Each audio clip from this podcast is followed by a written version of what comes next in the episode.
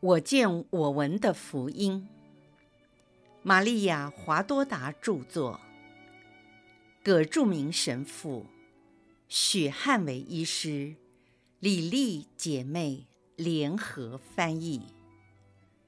第一册：玛利亚和耶稣的诞生及其隐居生活。第三章：参加帐篷节。雅静与安娜充满智慧。我在神视中对纳扎勒圣母玛利亚订婚的住家仍然记忆犹新，跟目前所看到圣母双亲的房子似乎有些出入，环境有点不太一样。庭院看起来大了许多。院子的后面也有一小片田野。现在所看到的房间，在以前的神视中都不曾见过。我不知道是否和家中经济状况有关。圣母在诞生时和圣母从圣殿回来以后的房子，显然有了很大的变化。或者是圣母的双亲将祖产变卖处理，还是因为圣母在离开圣殿以后，搬到另一处由若瑟给予圣母的宅院？我的头脑有些疲倦了，有些事情实在无法描绘的详尽，特别是有关口述的部分。事后我会很快就抛到九霄云外。如果在一个小时之后要我重述所听到的，除了一两句比较重要的话之外，其他我什么也记不得了。反之，有关神事的部分，却一直活灵活现，深刻印在我的脑海里。耶稣的名训我领受了，神事我也亲身体验了，因此。我必须继续努力，忠实地记录下所见所闻所发生的事情。在耶路撒冷的城墙外，许多小丘陵与橄榄树之间，我看见聚集了一大伙人，好像是赶热闹的市集。然而，并没有摊贩的叫卖嘈杂和嬉戏的声音。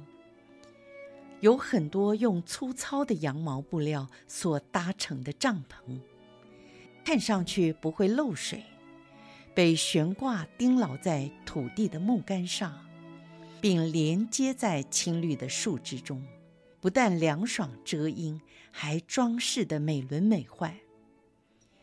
也有些人将树枝钉在地上，做成绿色走廊，在帐篷和走廊之间。朝圣团中有不同年龄层以及各种不同身份的人士在聊天，只有孩子的哭闹声划破了寂静。黄昏来临了，小小的油灯吐露出光芒，照亮了整个营区。很多家庭在帐幕里闪烁的微光下享用他们的晚餐。也有些孩子玩累了，在他们的小口中还衔着没有咽下的面包，或者还拿在手里便睡着了。他们的头依偎在母亲的怀里，就像小鸡躲在母鸡的翅膀下。妈妈们用一只手吃饭，另一只手呵护着孩子。有些家庭还没有开始用膳。在黄昏半明半暗的气氛中交谈，也有的妇女在火炉旁正忙着准备食物。有些母亲轻声哼着催眠曲，安慰不容易入睡的婴儿。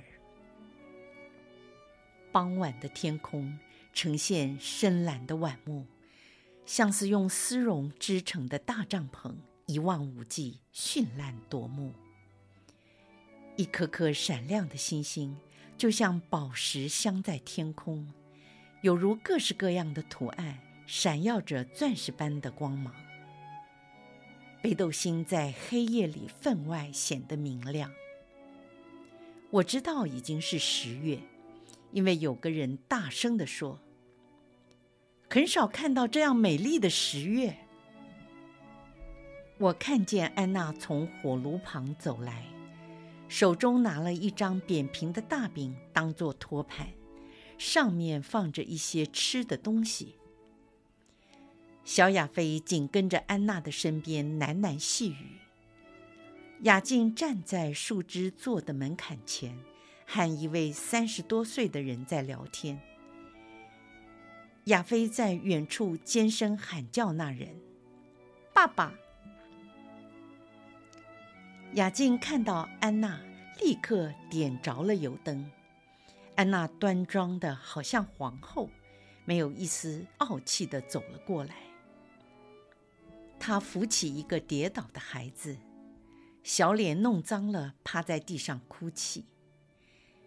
安娜将他的脸擦拭干净，安慰着他，并将孩子还给跑上前来的母亲，并对她说：“我很高兴他没有受伤，这是个漂亮的孩子，几岁了？三岁。”我有六个小男孩，他是老五。不久我又要生另外一个。这次我希望是个女儿。我已经有太多的男孩。安娜叹了一口气，说：“至高的上主赐给你很大的福气。”那妇人说：“是的，我很穷。”但孩子们是我的喜乐。老大已经开始帮忙协助我们工作了。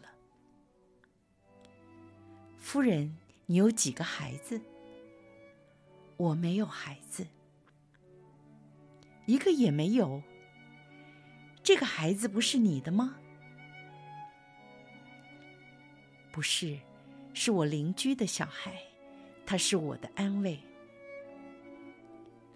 你的孩子死了吗？我从未生育过。哦，那妇人同情地看着他。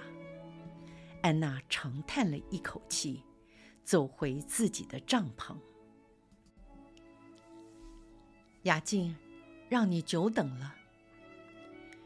我刚才和有六个男孩的母亲在聊天。耽搁了一点时间。你看，真是不可思议，他又快生第七个了。雅静也长叹了一口气。肖亚飞的父亲叫他过去。男孩说：“我要留下来帮他们的忙。”大家都笑了起来。留下他吧，他还不至于捣蛋。也没有必要守法律。安娜说：“他这个要吃食的小鸟。”并将孩子抱在膝上，给了亚飞一条剔除了刺的烤鱼和小饼，即侍候了丈夫，自己最后才取用。夜深了，满天的星斗高挂在穹苍之上。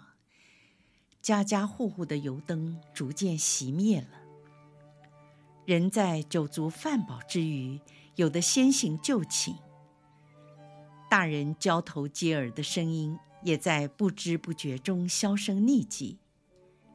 孩子们已不再喧嚷，只有未断奶的婴儿吵着母亲要哺乳，让人听了仿佛是小羔羊在寻找母奶的声音。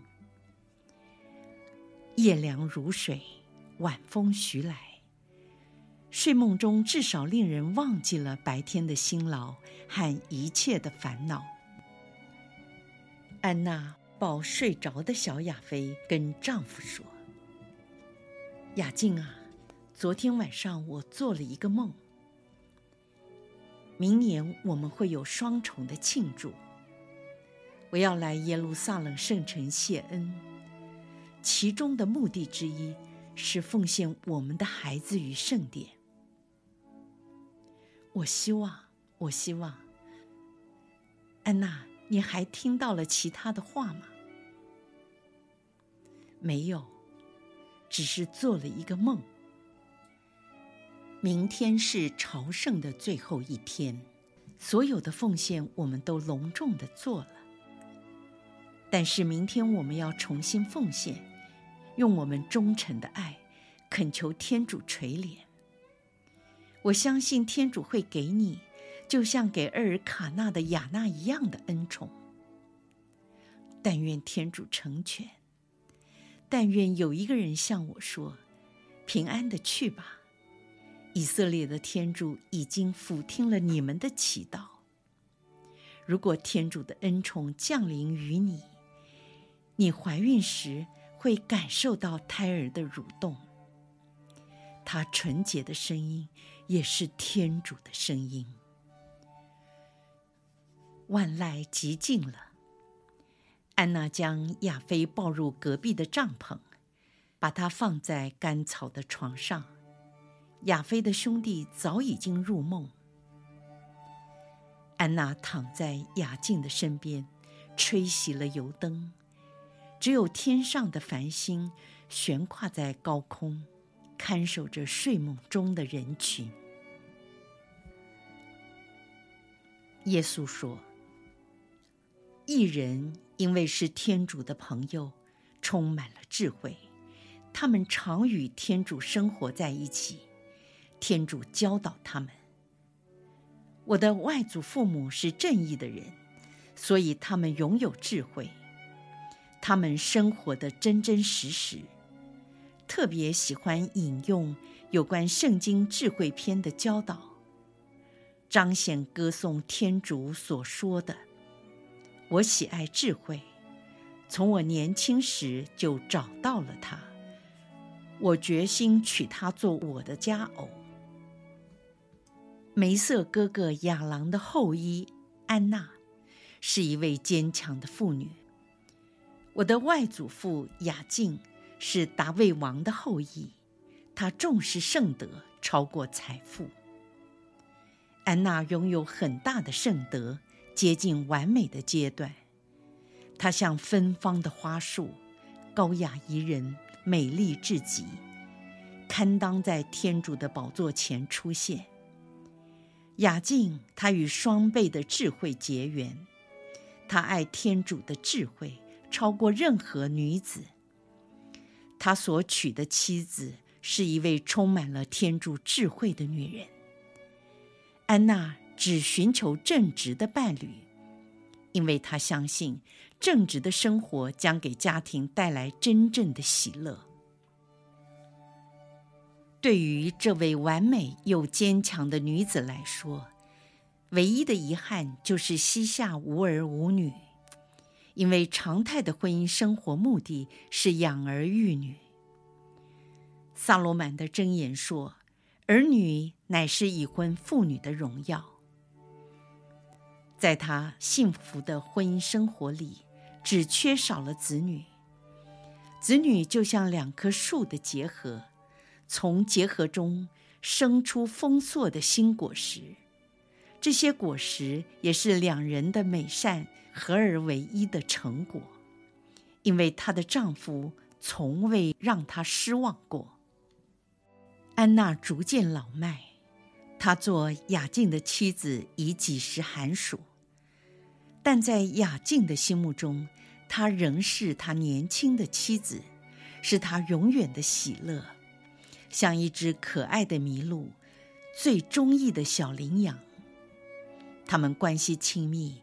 夫妻感情如胶似漆，恩爱如初，似一朵被朝露滋润的鲜花，又如同常燃不息的火焰。即使在他们没有子女的忧苦中，仍然彼此之间互相安慰。天主的智慧在他们经过生活的考验之后，在夜间的睡梦中光照了他们。预告要从他们身上发出光辉，就是我们的母亲，至圣玛利亚的诞生。纵然他们因自己的谦逊不可能想到这一点，但是在他们的心中已感受到天主许诺的信号，满怀兴奋，内心充满着希望。